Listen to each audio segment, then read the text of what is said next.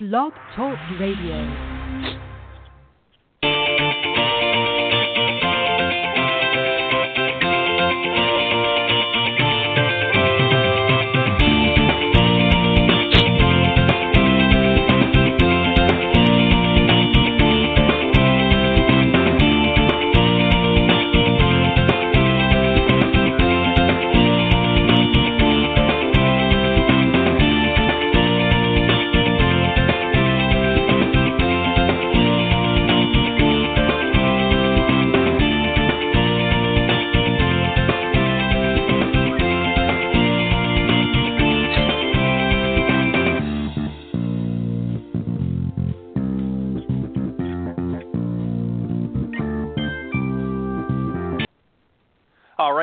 Everybody, and welcome to Golf Talk Live. I'm your host, Ted Odorico, and we've got a great show for you tonight. Here we are already in uh, closing the first week of July. It's hard to believe how fast uh, these days are going. I don't know if it's because I'm getting older or it's just the time itself, but anyways, we're on uh, July 7th here, um, the first Thursday of, of July, and uh, we've got a great show for you tonight. Uh, going to start off, of course, with Coach's Corner. A little bit change of plans uh, to what I originally had scheduled, and I'll explain that in just a moment here. And then a little bit later on in the show, uh, I'm going to be joined by the founders of ILDC, which is the International Long Drive Challenge, uh, Rick Benoit and Bill Stark. They're going to be joining me here. Uh, just a, a, sort of a recap of some of the things that they've been doing this year so far. And then they also have uh, a new event coming out uh, actually next week, I believe, as well. I think it starts the 10th, which is Sunday. Uh, I believe that is, and uh, it's a, taking place in uh, North Carolina, uh, if I'm not mistaken. So they're going to come on and talk about that as well uh, and a few other things. But uh, as I said, we're going to start off with Coach's Corner. And uh, just a, a, quick note, I want to uh, apologize to the listeners for the Tuesday morning show. This has happened uh, two weeks in a row now. Uh, ran into some technical issues with the, with the program, and unfortunately, literally as we were going live on the air, we had a crash in the system, and it and it took the system down and got back up momentarily, but then it started going down again. So we had to cancel this past Tuesday show. So um, apologies to, to the listeners out there, but also uh, a special apology to uh, LPGA Master Professional uh, Deb uh, Vangellow. She was uh, the scheduled guest this past Tuesday with Cindy Miller and I, and unfortunately we had to cancel literally last minute. The week before, uh, the last 10 minutes uh, of the show uh, dropped as we were getting ready to wrap up. So uh, got it all sorted out, and obviously I'm here tonight, so everything seems to be working well again. So again, I just want to apologize for that. Uh, I, I promise you we'll have things in good order for next Tuesday. Um, but in the meantime, just let remind everybody, of course, uh, we are live uh, on Golf Talk Live every Thursday from 6 to 8 p.m. Central or 7 to 9 uh, for those of you on the East Coast. Uh, go to blogtalkradio.com forward slash golf talk live or just go to blogtalkradio.com and just type in golf talk live up in the search key and that will take you to the main page. And of course, during the live broadcast, you'll see us right there front and center. But if for some reason you can't join us uh, during the live broadcast, not a problem.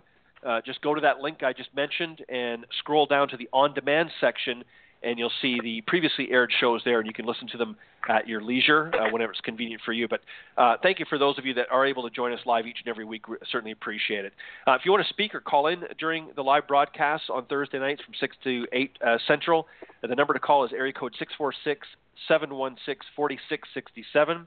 Uh, or if you want to email me questions or comments about the show, you can do so at ted golftalklive at gmail.com. And if you're somebody that's interested, if you're in the golf business, whether you're uh, an instructor or coach or uh, mental guru, whatever you want to label yourself, if you're interested in coming on the show and want to share your thoughts uh, and ideas with my audience, I'd be more than happy to, to have you and entertain that uh, and get you set up in, in the mix. Uh, right now, we're booked up uh, for all of July and working on August, September right now. So there's still some time coming up uh, before the summer finishes. Uh, again, you can reach out to me at ted.golftalklive at gmail.com. Uh, update, of course, every week on Facebook. Go to Facebook, facebook.com, excuse me, uh, search Golf Talk Live blog. That's B L O G on the end, and uh, you'll see the page there. Or you can also follow me on Twitter at Ted and Buck CEO, and CEO, of course, is in capital letters. Uh, as I said, we had a special coaches corner uh, planned for this evening, and uh, still even even a better coaches corner is going to be planned tonight. Uh, my good friend, Mr. Byron Casper, uh, he's an international PGA member, and also uh, son of the late legendary Billy Casper. He's on the, the panel tonight. And another good friend of mine, Mr. Tim uh, Kremer. He is the president and founder of uh, Spirit of Golf LLC. He's been on the show many, many times as well. Uh, gentlemen, welcome to Coach's Corner. Thank you, Thank very, you much. very much. I know that was a long, long-winded introduction, so forgive me uh, for, but I had to get all that out there, and, and I especially wanted to apologize to the audience tonight, um, just for those that, that tune into the women's uh, Women of Golf show on Tuesdays. Uh, just ran into some technical issues, and and it just, you know, this the one downside of technology. It's great and fantastic when it's working right, but when you have a, a few glitches uh, in the hardware, particularly, uh, it it can just uh, make it for an unpleasant uh, um, day, and, and it's uh, my Tuesday was was basically ruined, unfortunately. But nevertheless, we're here on Golf Talk Live Thursday night. So again, thank you everybody for joining me. All right, guys, here's what we're going to do tonight. Um, I had something a little bit different planned, but what we're going to do, um, and Byron particularly because you had mentioned about the British Open. Uh, of course, that's going to be next week, uh, July 10th to the 17th at Royal Troon. I have I, I have to correct you one moment, Ted. All of my that? Scottish friends, all of my Scottish and English friends would be rolling over right now if I didn't correct you, and if they're listening. Oh, um, they like to they, they like to, to to have it called the Open Championship. That's uh, right. Rather than the British Open, and I know it's right. funny, but it's them, it's them yeah. resting on their laurels for having it started, yeah. starting there. You're, you know what? You're right. I'm so. You know what? It's funny though. I, I've gotten so used to over the years because it was always at one time it was always referred to as the British Open. But you're right. Some years ago they did uh, did correct that and change it to to the Open Championship. So you're right. My apologies to your your Scottish uh, friends out there and and anyone else listening in. You're right. Uh, thank you for for correcting that. Um, but that, that's taking place next week. It's going to be at Royal Troon and. Uh, Byron, we want to talk about that, some of the preparations that they're going to be made. We'll also talk a little bit about uh, what your what your dad did when he was getting ready to uh, to uh, play in some of the events. Uh, but uh, I, I want to start out with something just a little bit different. We're going to start with the with the ladies uh, here for just a second. Uh, something kind of caught my eye, and Cindy and I were starting to talk about this uh, on Tuesday morning uh, before our mishap, and I wanted to give you guys an opportunity to sort of uh, get your thoughts. And Tim, I'm going to start with you first, if you don't mind, and then Byron, I want you to jump in as well. Um, this past weekend, of course, uh, up in Portland, the LPGA ladies uh, played at, at a tournament there, and of course, Brooke Henderson, who's also a fellow Canadian, uh, to me, of course, uh, was the ultimate winner. That was her third win, I think, on the LPGA tour. Um, but something that was very interesting that caught not only my eye, but I think just about everybody that was watching. Uh, on, on number 17, just as she was getting ready to close out on Sunday, uh, she hit really not a great shot on 17. But what was interesting about it was she was seen smiling and actually even joking uh, as she was walking up the fairway, um, which which caught a lot of the, even the, the other announcers off guard a little bit. Uh, you know, it was not the greatest shot that was hit, and uh, you know a lot of players would be a little bit frustrated, especially even though she had a two-shot lead, I believe, at the time, uh, and only a couple holes to play. Um, but Tim, what was interesting is obviously this is not normal reaction for most players, even an advanced player like as as Brooke is. Um, I, I want you to talk about why that's a good thing what she did um, and, and composing herself in that manner, and what can an amateur take away from from her demeanor on that particular uh, moment? That's a great question, Ted. And, and one of the things that uh, we work on, or I work on with with my, my players, um, is the concept of uh, of acceptance, and it's probably one of the most challenging skills that we can uh, mind skills that we can work on. By acceptance, I mean that once a shot has been hit, uh, we don't have to like it, and in fact, we right. never will like it. Uh, but but the whole idea of getting over it uh, quickly and efficiently in order to move forward is is absolutely one of the most critical skills, um, and, and not easy to do. Um, what I see the difference between a lot of tour players uh, and and say amateurs is that amateurs tend to have a very very difficult time getting over something they don't like, and in the process, uh, if they're lucky, can pull it back together for a hole or two or whatever. Um, mm. A tour player uh, is not going to like it, but but by and large, if they're skilled at the mind game at all, they're going to pull it together very quickly. And um, with the concept, I believe, of acceptance, it's like done, let's go. And I think that's one of the most important skills that there is out there is the ability to let go of unwanted outcomes. And and again, that's that's a uh, that's not always an easy thing to do, and certainly it's a trained practice. But uh, but uh, I highly, highly, highly encourage uh, players to consider that concept because without the ability to let go of unwanted shots, um, you're really revved up for the future in a way that you don't want to be. Yeah, well, well said, Tim.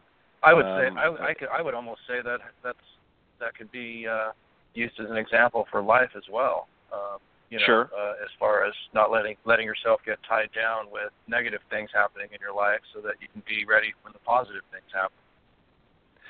Um, Byron, let me just I want you to add on that just a little bit. Um, you know, as a player, I mean, you you've played at a competitive level, and and obviously you've you've watched your father play uh, over the years uh, in competitive tournaments. Uh, and, and as I, I sort of uh, um, reiterated in the first part of the question, that's not normal even for advanced players. I mean, you know, if you if I don't know if you saw any part of the tournament or not to to know exactly what I'm talking about, but basically. Um, and I'm not saying that you know you expect a tour player to be throwing their clubs or, or something like that, but it was really uh, uh, again it caught the the eyes of the announcers, and they were even surprised to me. Do you think that because she knew she was in the lead and there was a confidence in her game that day and that weekend, that that helped her to have a, a more positive outlook going into, even though she might have been in trouble and and might not have uh, hit the best uh, shot on on 17.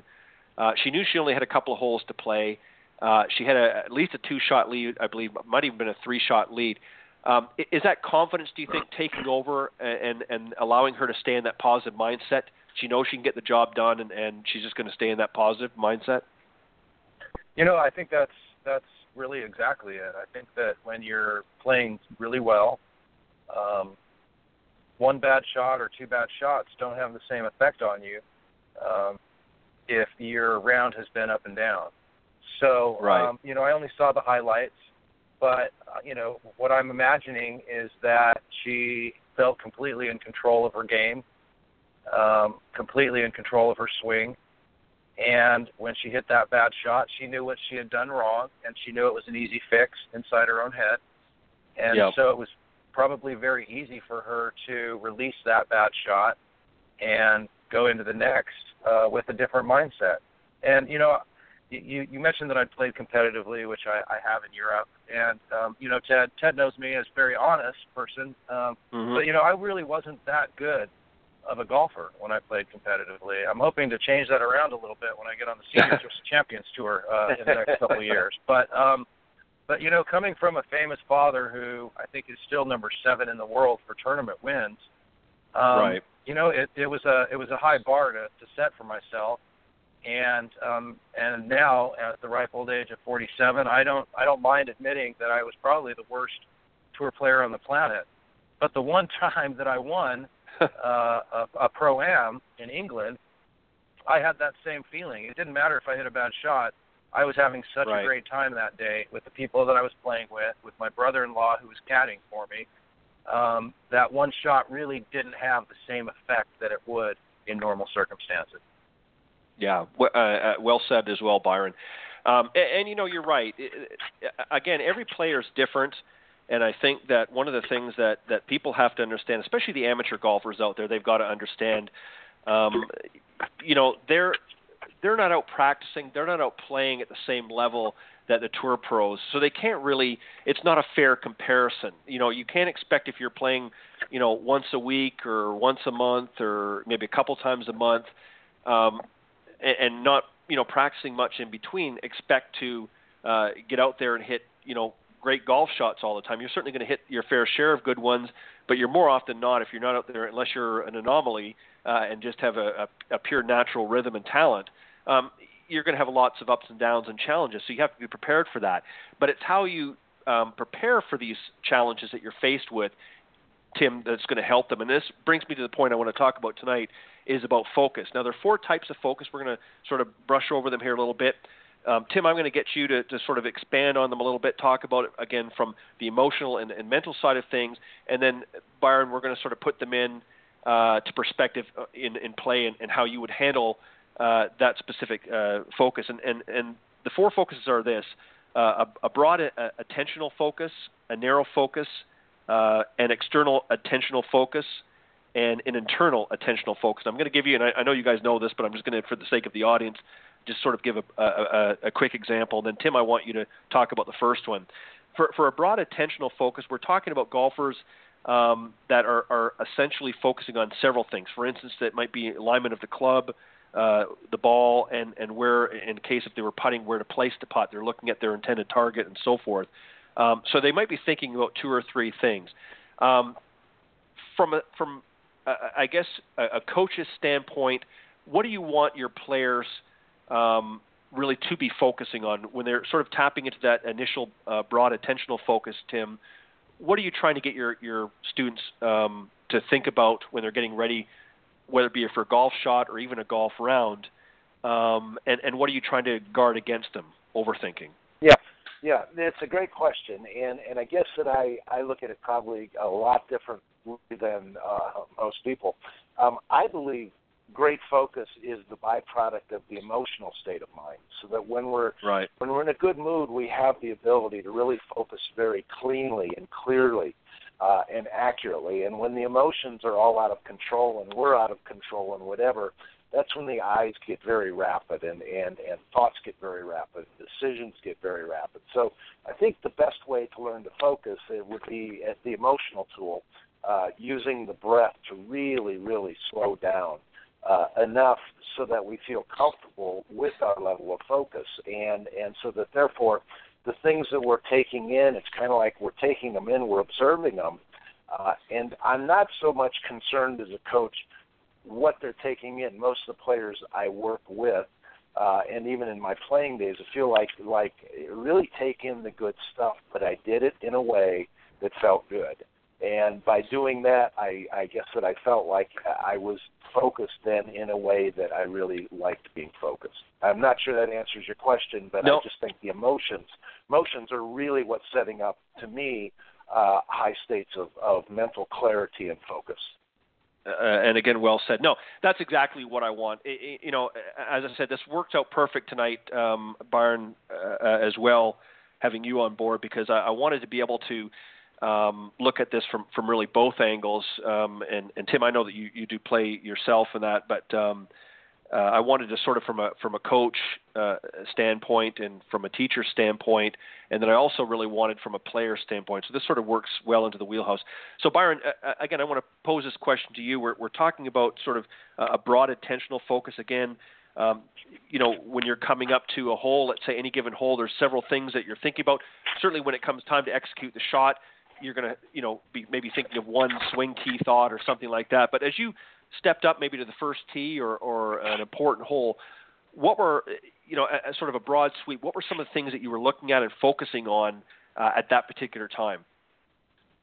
Well, it's interesting. I'm, I'm going to use uh, two examples actually, uh, my own and also when I caddied for uh, my father uh, on the PGA Tour and on the Senior PGA Tour because his his routine was slightly different than mine, and I think it it comes down to uh, what Tim was saying a moment ago about focus. Um, you know, my routine was I never really worried when I was over the bag. Um, that was that was my my time. That was my my getting lost in my head time, um, and I can think about anything. But once I had that club um, in my left hand first, and I was standing behind the ball, that's when everything else shut down every single thing shut down in my head, and I became focused on the shot that I wanted to hit and nothing else. Um, Dad, on the other hand, um, and I would, I, I should have deferred to him, considering you know it, it just goes to show it doesn't matter how famous he is if he's your dad, you don't listen to him. Um, but you know his routine was a lot different. His routine started at the back, and I'm going to use an example that happened at the Vintage Club in Palm Springs at a senior event there when I was caddying for him at 19 years old. And I made the mistake of handing him his sand wedge when he had a, a 20, 20 foot, maybe 25 foot sand shot around the green. Um, and it may not seem like a big mistake because, of course, he was going to use his sand wedge. But for him, that was a mistake. That fouled up his routine, his thinking patterns, right. and everything else and he took the sand wedge from me, threw it back in his bag, and then started his whole routine over again. right. Um, I, I remember that correctly because it was on ESPN, and I took a lot of stick from my friends um, for being yelled at by my dad on TV. But um, at the end of the day, I think everybody has to find what works for them, and I think personality comes into it. I think and I could be wrong, but I have a slightly more excitable personality than my dad ever did. And so right. I think for me, standing behind the ball and focusing for that limited period of time as opposed to adding an extra 30 seconds to a minute to it, um, like Dad did, I think is more personality based than anything else. But I could be wrong. Yeah. Yeah, no, that, that's that's a great point, and I think also too, and, and again, I'm not saying in every case, but I would I would hazard to say that if you were to compare, um, let's say Gary or, or Jackie Nicklaus to to Jack's uh, a way of approaching things, I I would say Jack's uh, focus, if you will, was probably more along. It may not be exactly the same, but more along the lines of your father's. And I think there's a certain generational thing too. I think that generation of player, um, you know, seemed to um, have a different way of focusing and, and preparing for each shot than I think some of the younger generation. If you look at on the PGA today, um, you know, certainly they have a pre-shot routine, but it's not the way it was, in my opinion, anyways, from what I've seen on TV. They they seem to approach it differently than what I remember uh, some of the greats of, of yesteryear, if you will, and like your father and, and Jack and, and Arnie and that. They just approach things well, uh, I'll very tell you, different. You know what? I, I'll tell you what I picked up on the tour, and I'd love to hear your thoughts and both of your thoughts on this. But what I picked up on the tour more than anything in the last, let's say, two to five years, is the level of patience that these players have nowadays. They have yeah. a level of patience with their own games and with the media and everything going on around them that you know my dad and and other great players of of that era really didn't have to to deal with. It's an extra component that players now have to deal with. And so if if they don't have patience while they're waiting for this shot or waiting for somebody to finish, um, you know, I think it's a non-starter. And uh, and I'm really impressed with the patience that these youngsters have nowadays. Yeah, and I, I would I would concur with that. Tim, that raises an interesting question that I you know never really thought of uh, and, until just now when Byron mentioned that. But um, he, he's exactly right. If you look at you know until sort of Arnie came charging on the scene, you know TV at that time was not really you know obviously it was wasn't until Arnie came on the scene that the TV became big in golf. Right. Right. Um, so you know they didn't have the pressure, they didn't have social media like they do nowadays. Um, your your thoughts on that? What do you think about uh, what Byron just said? You know, the the players today, I, I guess they're conditioned differently, uh, for lack of better words, than what the players were back in, in you know Billy Casper and, and Jack and, and Arnie's and some of the sure. other ones sure. during their day. Uh, well, what are your all, thoughts yeah. on that?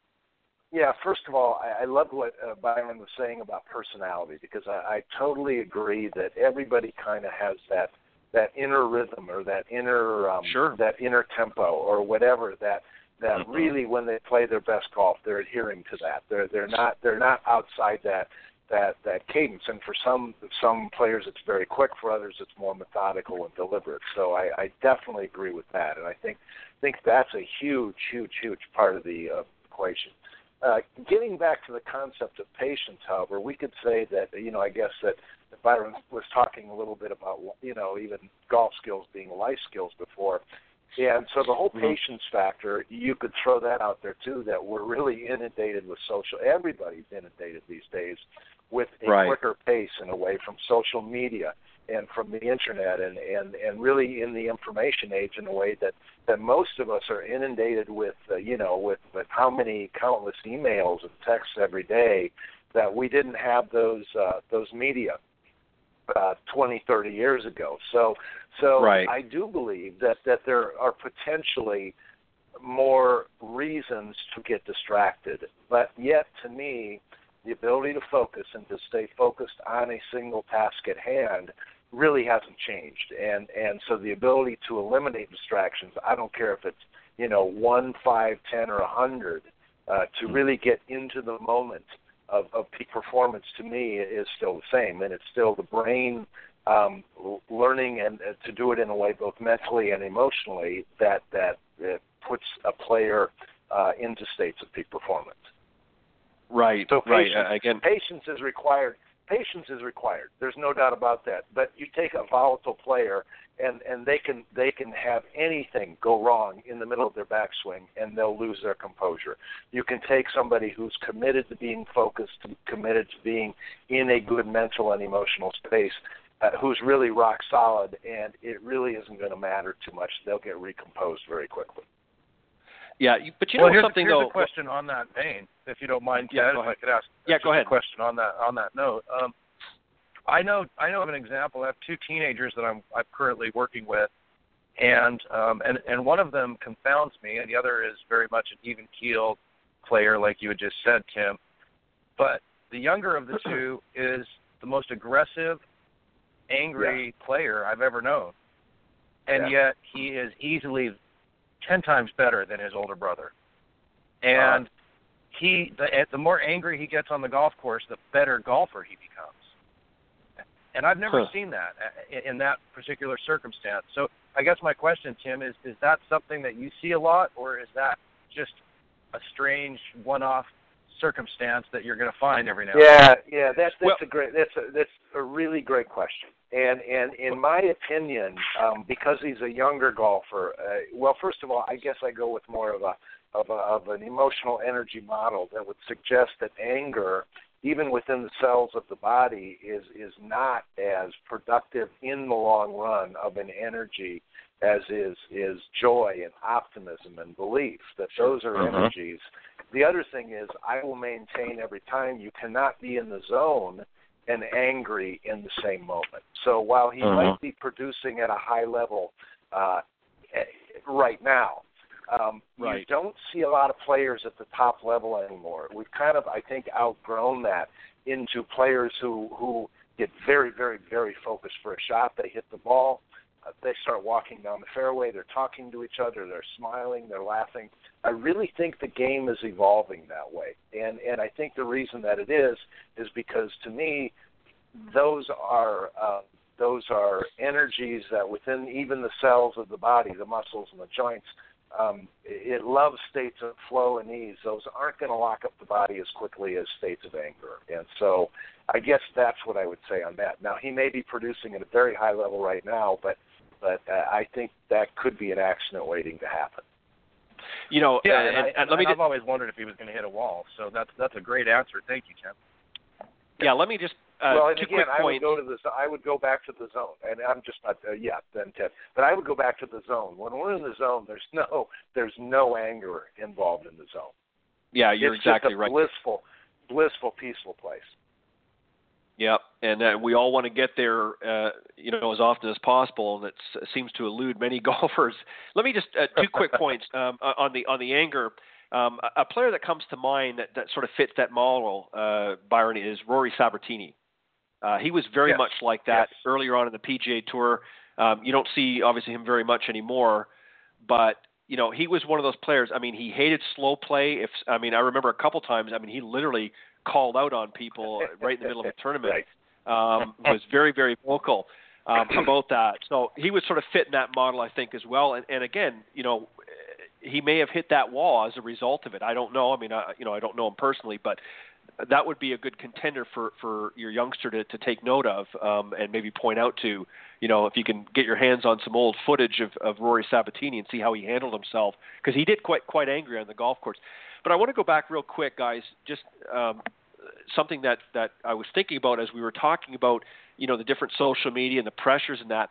You know, something that the players that don't have, they they have a lot of cameras and they've got a lot of social media um, exposure.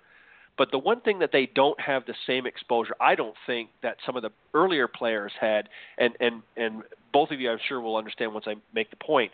Um, you know, back in the day, if you will, again when television was first coming up, they didn't have the ropes the same as they do now. The gallery actually uh, intermingled quite often with the players. I can remember seeing some old footage of, of uh, you know Jack and Arnie and some of these other guys walking up the fairway, and you know there were a, you know a couple of thousand people walking beside them. They got very close to the gallery. You don't see that now unless somebody hits an errant tee shot uh, or an errant uh, you know shot on the on the course. Uh, you know they're they're very well roped off, and you know they're certainly along the sides of the fairway and around the greens. Um, but there were a lot of times I remember watching some of the old shell uh, challenges and things like that, where literally I'm sure uh, Byron, your your dad probably felt you know some of the gallery breathing down his neck when he was you know hitting a shot. They were that close. Um, what are your thoughts on, on that? I mean, that that certainly had to have added pressure to these guys. Uh, they weren't used to that.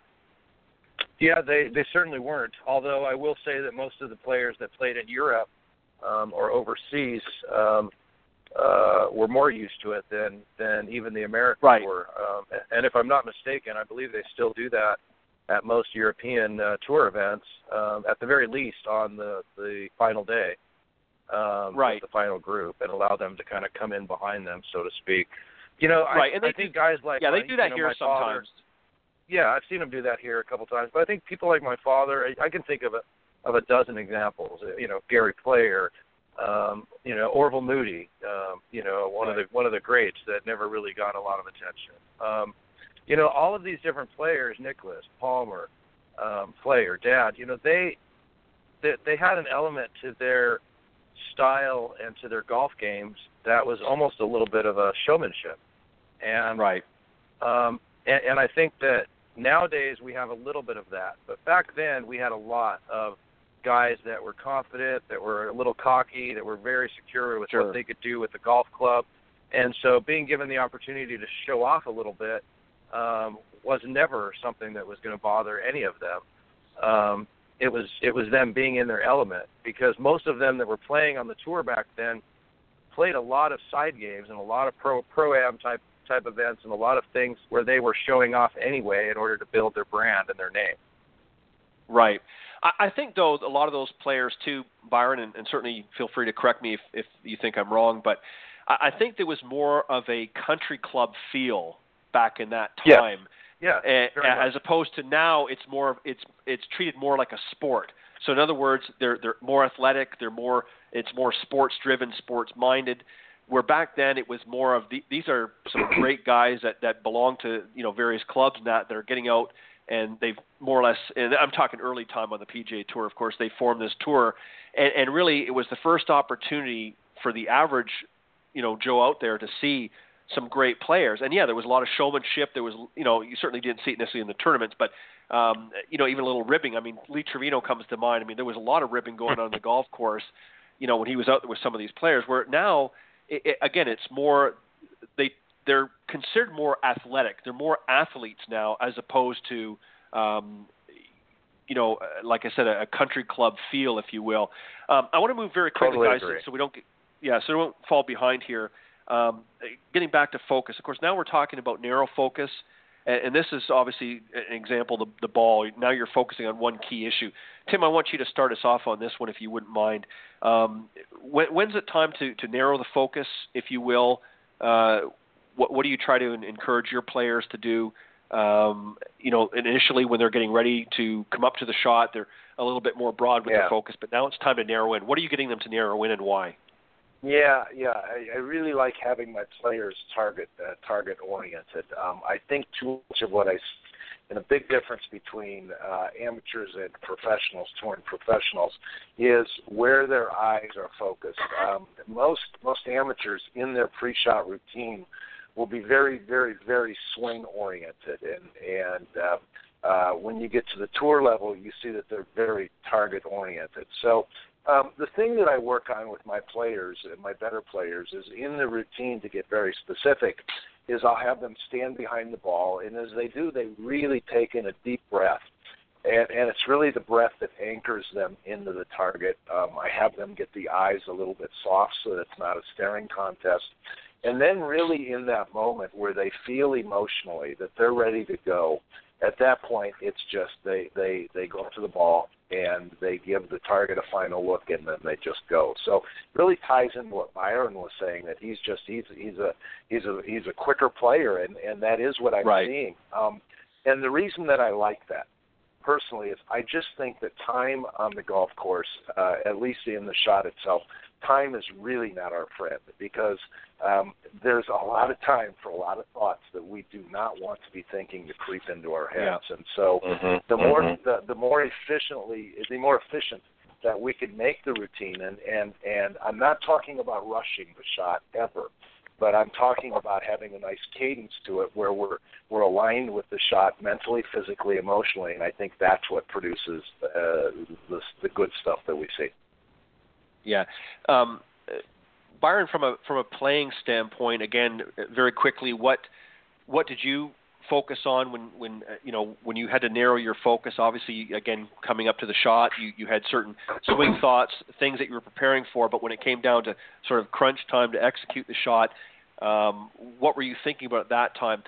And, and then I want to ask you, I want you to sort of um, just to, to, what Tim was just talking about here. Um, you know about sort of quickening up that pace and, and obviously not you know not rushing through the shot, but um, maybe having a, a quicker pace. Um, you know, why why does that work for you as opposed to maybe something that your dad did?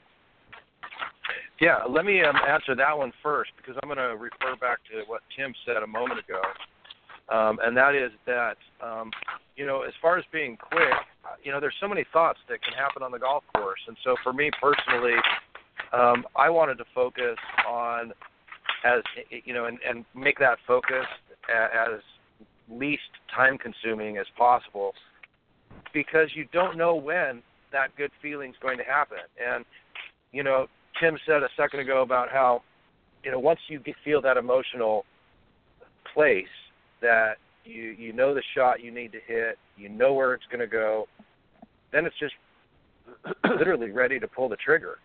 Um, for me, I have tried it both ways. I've tried it Dad's way. I've, I've aimed for the high side of the green. Um, I've taken the pins out.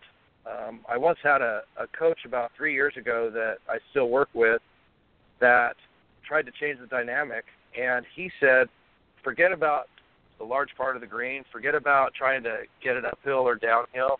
I want you to focus laser like on the pin, and that's where I want you to hit the ball. And I've been amazed at, at how using that strategy, um, and he used Tim's idea of softening the eyes a little bit, so it's not a staring contest, so you feel very comfortable. Right. Um, but you know that's that's what I, I've come to the conclusion for me personally that's going to work. Now, that's on a stereotypical 150 yard shot. Right. We, you know, as we all know, those don't happen very often.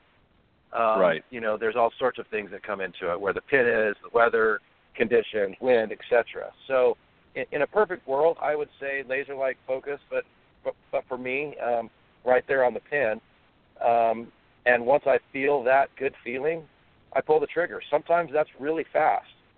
Um, sometimes it's 30 seconds longer, but I try to wait, as Tim said, and I totally agree. I try to wait for that comfortable um, uh, safe emotional feeling. Yeah, it's like an aha moment that okay, good, we're we're we're ready. It's good. Let's go.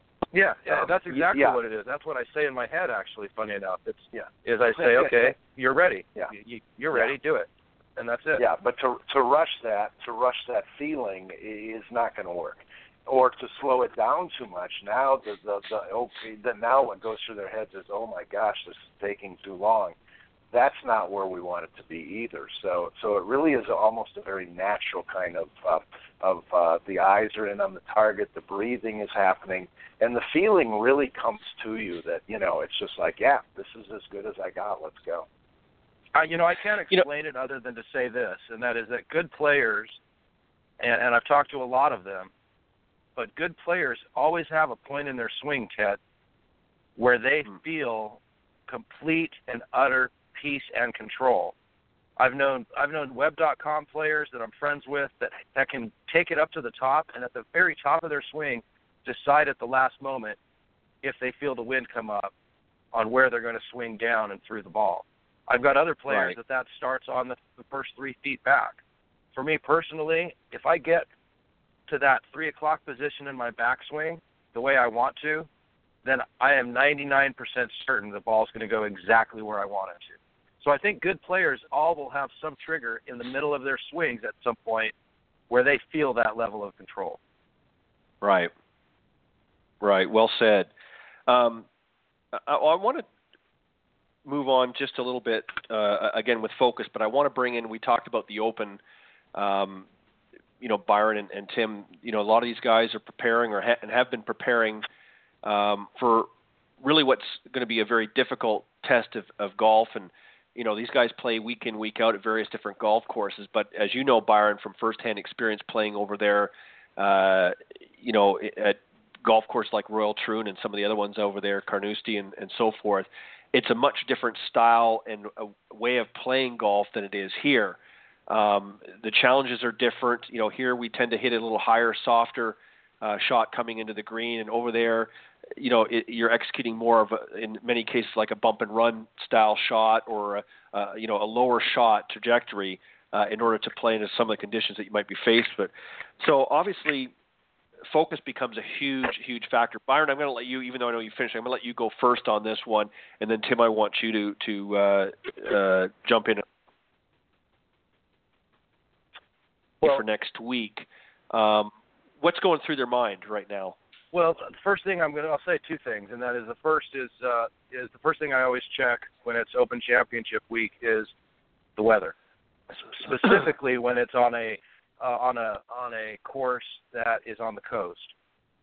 Uh, Royal Troon is one of my favorites. My ex-wife was from about 10 minutes south of there, so when I lived in Scotland, uh, we made it to the west coast um, every month or so to go and visit the in-laws. Played a lot of golf at, at Royal Troon and up and down the coast, off down to Turnberry. Um, you're right about the different style of of, of game. Um, playing links golf, specifically when there's wind coming off of the sea, changes the dynamic of everything. Um, you may hit a seven iron 175 yards in a perfect world, but there's going to be circumstances on that course where 175 yards is going to you're going to have to hit a hybrid into the wind and try to keep it down. Um, right. There, there's a lot of circumstances, and so I would say that you have to be a, a shot maker. You have to be almost the the ideal or the best shot maker of the week um, in order to pull off a win um, on that course, and that is very dependent on the weather. Now, you know, if we have 75 degree days and no wind, you're going to see some really low scores because you can rip those courses up if you know in ideal conditions. But you had some wind in there, a little overcast, you know, skies, maybe even a little bit of uh, rain, and those players are going to have to really understand what they're capable of in order to score. Yeah, you're you're exactly right.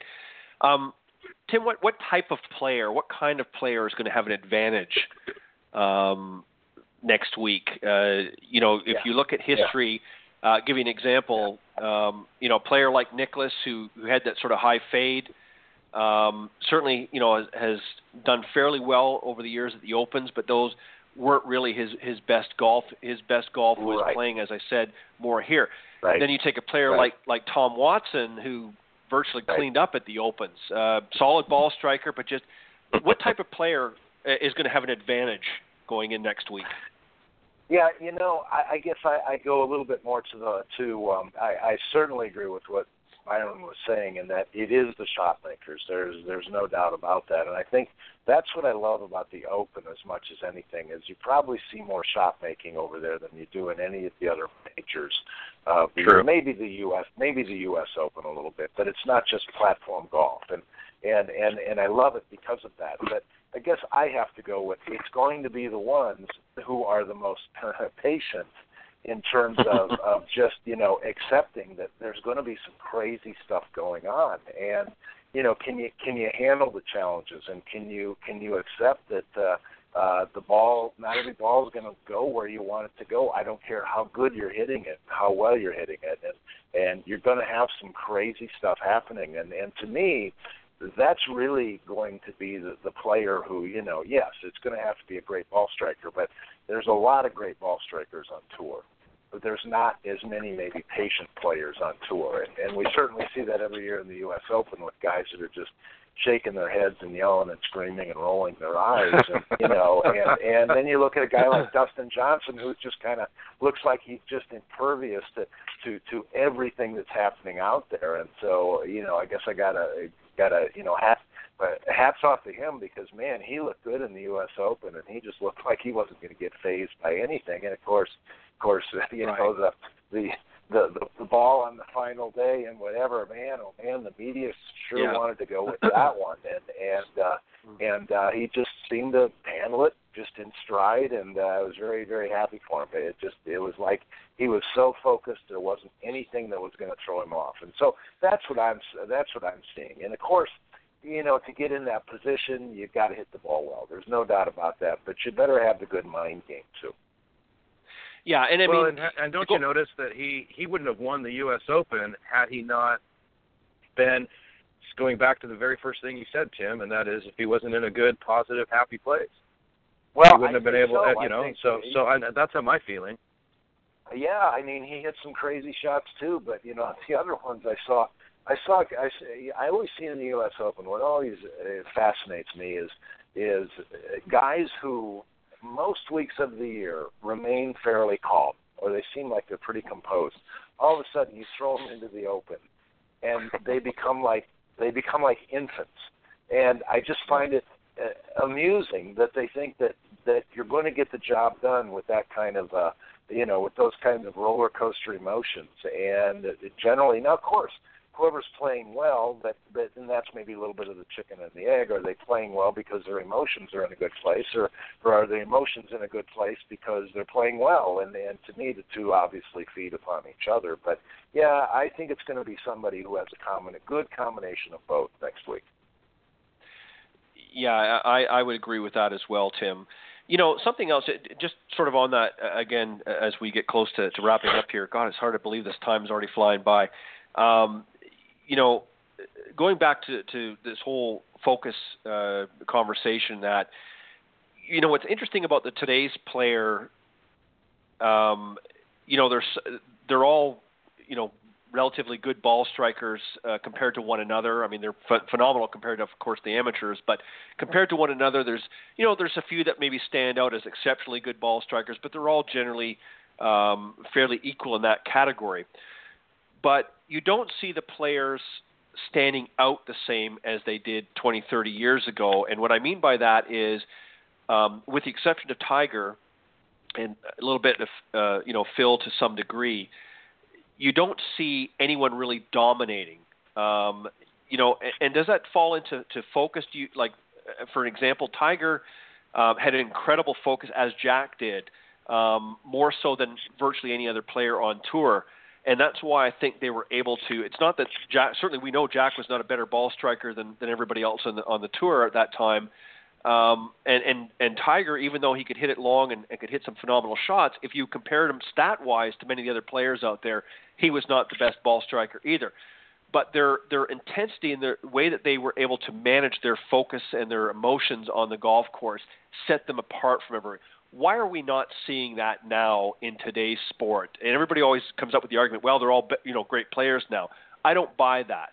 Um, there were lots of great ball strikers. Byron, I, I want to get your thoughts first, and then Tim, I want to get your thoughts on that as well. Why are we not seeing anybody dominating the way we did, um, with the exception of Tiger?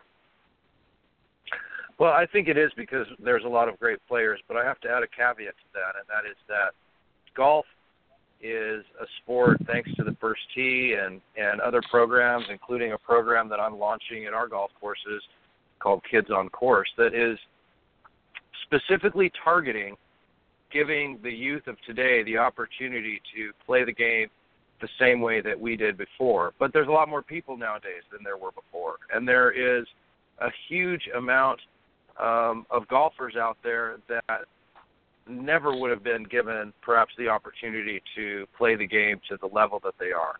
Um, Right. A good example is uh, a good as a good good friend of mine, uh, a young man that I have a lot of respect for and that I've practiced uh, next to at Thanksgiving Point a lot, and that's Tony Finau.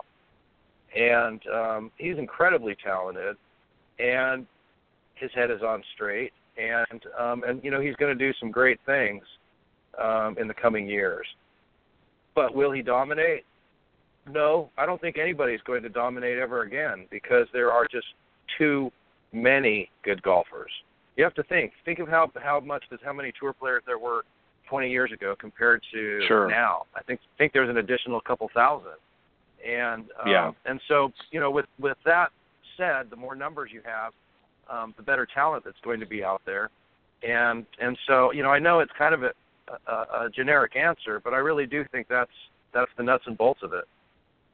Well, I, I and I agree to a certain degree uh, uh, with you, Byron. I, I and, and Tim, I want you to jump in here as well with your thoughts. But I, I agree. I think that there is a numbers game, but I would still think that you would see at least two or three um, you know, each year on the PGA Tour that sort of rise to the top. And you saw that a little bit again with with Tiger and and again Phil, and there were a few others that sort of resonated. But now you're seeing, um, you know, every week it seems, uh, obviously with except the U.S. Open and, and then Dustin's win, his back-to-back win, but you know, you're seeing uh, sort of uh, the scales tipping. Like one week it's this player, next week it's that player. There doesn't seem to be even a, a, a flurry of players, Tim, that are coming out, two or three or maybe even four guys out of all these players that are sort of rising to the top. Uh, it just seems that the top ten are sort of shuffling. Rory, you know, they're shuffling the deck. Uh, it seems every week. Um, right. What are what are your thoughts on that?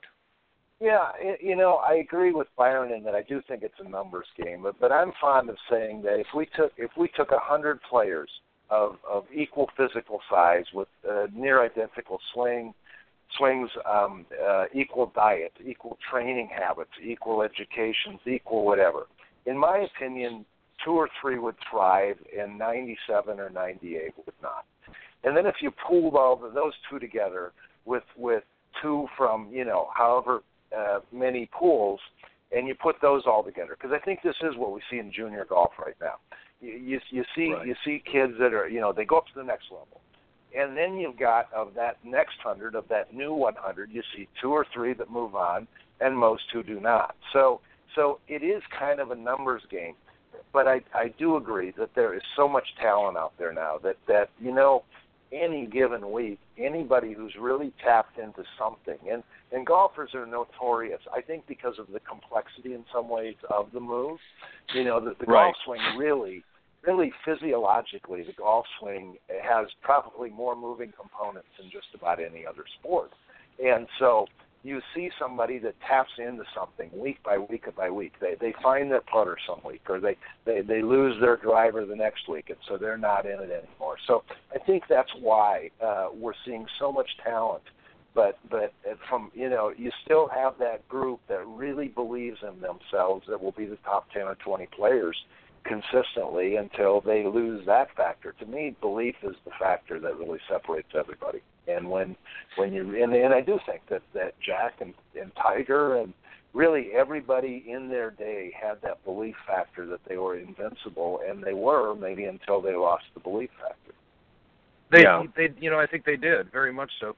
I'd be curious to find out what you thought of the superstitious aspect of players like in Dad's era and and sooner as opposed to now, because you know Yeah. I can remember days when people wanted to use a certain putter. Uh, Sure. You know, if they if Sure. they lost their Yeah. putter, they were going to withdraw that week. If they Right, right. you know, if they weren't hitting their driver, they reverted back to their ten-year-old driver. I mean, there's lots of things that you don't really see nowadays. You know. Well, well, and I love the question because in my mind it, it ties uh, exactly into what I believe, which is that they believe it works, and as long Right. as you believe it works, then it will work. But in, as soon as, and, and this is the problem with the mind game, is once you let once you let conditions outside of you start affecting your belief, you're in big trouble. Um, it, In other words, I'll believe I'm a great player as long as the ball's going in. And my whole contention is no, we've got to get you believing in you, and then the ball will start going in. Because otherwise, it's just too shaky. And and so it's the same with new equipment. And I love new equipment, but it's what I call you know the the two week syndrome. I buy a new putter, it works great for two weeks, and then all Yeah. of a sudden they're not going in anymore. And what I'm saying is, yeah, same brain that's processing information the same way. That's really hopeful for a couple weeks that oh man, this might just be it. And then in two weeks, we go back to the same brain that looks at things the same way and, and goes right back to the to the very conditions that cause the putter now not to work. And it's not really the putter that isn't working as much as the way we're processing the information and our thoughts and our emotions surrounding that situation. Well, Yeah, I'm glad you know, validated because I've thought that for a long time. yeah. Well, I always well, say when you it's- believed it was when you believed it worked, it did, and when you stopped believing it, it it didn't work, and of course it didn't work anymore. So it really, you know, but but the issue, of course, is how how do you access states of belief when things aren't going well? And there's the million dollar question for the mind game right there. Right, and it, and it goes back to you know uh, I've said many times in the past on the show, you know, with, with uh, going on the equipment theme here for a second. Um, you know, a lot of people bought into the same thing. Well, if I get that new driver, I'm going to get those 10, 20, 30 extra yards. um, with with virtually no changes to their golf swing or game or what have you. Um, just that piece of equipment, and there was uh, initially, you know, they were hitting it up, you know, like like you wouldn't believe, as you said, Tim. Same with yeah. the putter. Uh, but at the end of the day, you know, it was four hundred dollars that they could have spent a little bit more wisely, uh, in my opinion, um, getting some some good lessons, good instruction, or or you know maybe a few uh, range balls and get out there and work on your game instead of you know hoping and praying that uh, you know a new piece of equipment. And it's fun. Who doesn't like to go out and treat themselves once in a while? But uh, I think sure. this has added level of frustration as well with a lot of the amateurs out there for a long time. And I think they're they're wisening up now, many of them. But uh, and uh, you know, but uh, I think that uh, obviously that was a very effective marketing campaign that went on for quite a long time with the uh, equipment manufacturers, uh, getting everybody to, to change out equipment um, very quickly and rapidly, uh, and, and just not getting the results. So uh, you know, obviously there's a lot more behind the scenes and in between the ears uh, out in the golf course, and hopefully tonight we've we've peeled back a few layers of, of that onion, and, and uh, we'll certainly have more discussion on that. But guys, I want to thank you very much. Uh, um, for for coming on tonight and and and sharing that and, and talking about uh, you know some of the fo- focus aspects. We didn't get a chance to to finish the last two, and unfortunately I'm out of time, but um, we'll, we'll get that in another show. But uh, Tim, as always. Uh, great having you on the program. A lot of uh, a lot of insight and, and just a, a, pleasure having you on here. Very quickly, Tim, how can the folks reach out to you if they want to learn more about Spirit of Golf? Yeah, best way to reach me would be uh, through the, the website, which is www.myspiritofgolf.com.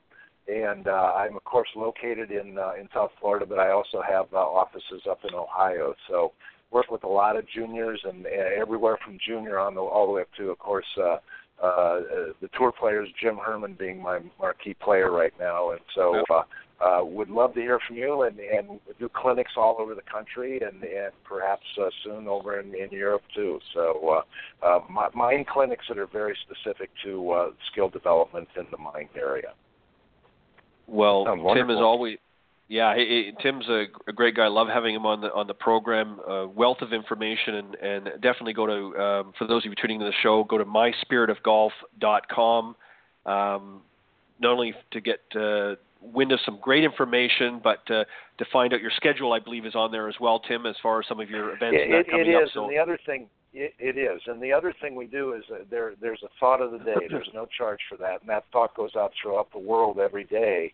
Uh, we have thousands of readers, and it's just kind of a, yep. a uh, it's I, I guess a thought on the mind game, man. So uh, it's very well yep. received. So that's a free thing, and they can sign that uh, up uh, for that on the homepage of the website too. Perfect. Uh, Tim, thank you. And, and, Byron, my good friend, how can uh, the folks that want to get a hold of you, how can they reach out uh, if they want to uh, be welcomed into the wonderful world of uh, Mr. Byron Casper? Well, I'm going to give you uh, our website for our our golf academy and also my my email address because I've got a new one that's very easy to remember. So my email is bcgolfpro told you it was easy to remember. yep. um, BC Golf Pro at live, L-I-V-E dot com. And the website is billycasper dot com. You'll be able to uh, uh, send me a note um, and also find out uh, what the future of our golf academies in Southern California as well as Southern Utah uh, and what's happening there. So certainly enjoyed being on the show, Ted. Um, I learned a lot. Well, I usually do because you have some great great speakers on. Um, and Tim, I look forward to uh, to speaking with you uh, personally as well as on, on a show in the future. That would be awesome. And Ted, thanks again. Always a pleasure to be on the show. Well, I appreciate it, and and it's you know as I've said many many times on the show, and and I will say it again tonight.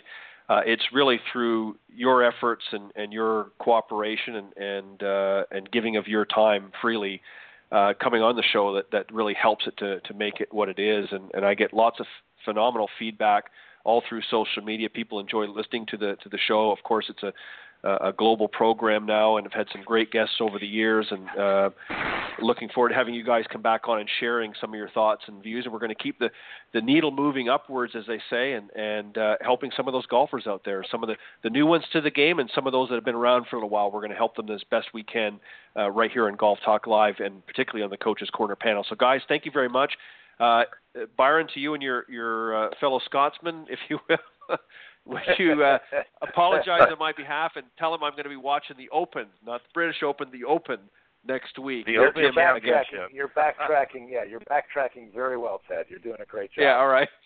All right, yeah, yeah, gentlemen. Perfect. Thank you very much. Thank you very much, and have a great, uh, great weekend. God bless to both of you, and and I look forward to having you back uh, again in the future. Wonderful. God bless Ted and Tim, and thanks again, you guys. Wonderful, wonderful right, session. All right. Take thank care. you, guys. Right, bye bye. Thanks. Bye bye.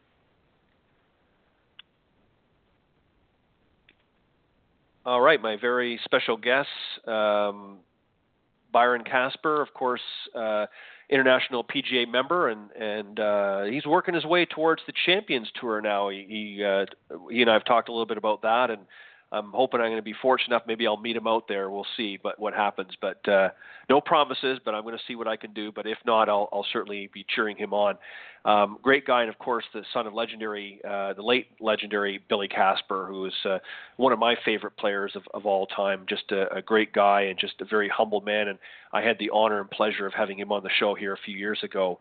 Um, while he was still with us and just uh, giving him his time. In fact, he was on for an entire broadcast um, when I first up up and started. Never had the pleasure of meeting him face to face, but uh, had a couple of conversations with him beforehand, and then of course on the broadcast. And certainly was a great asset to the game, a great father, and just a, a very humble gentleman, and and um, very honored to have, have had the opportunity to speak with him uh, to the to the length that I did. So uh, thank you, Byron, and of course my good friend, uh, the president and founder of Spirit of Golf. Um, Mr. Tim Kremer, just a wealth of information. Uh, make sure you go to myspiritofgolf.com uh, to check out not only the schedules of some of his conferences and uh, seminars that he may have going, but also uh, sign up, I believe, for his new le- newsletter, as he said on the front page there, for the thought of the day. Um, some great information, great tips there as well.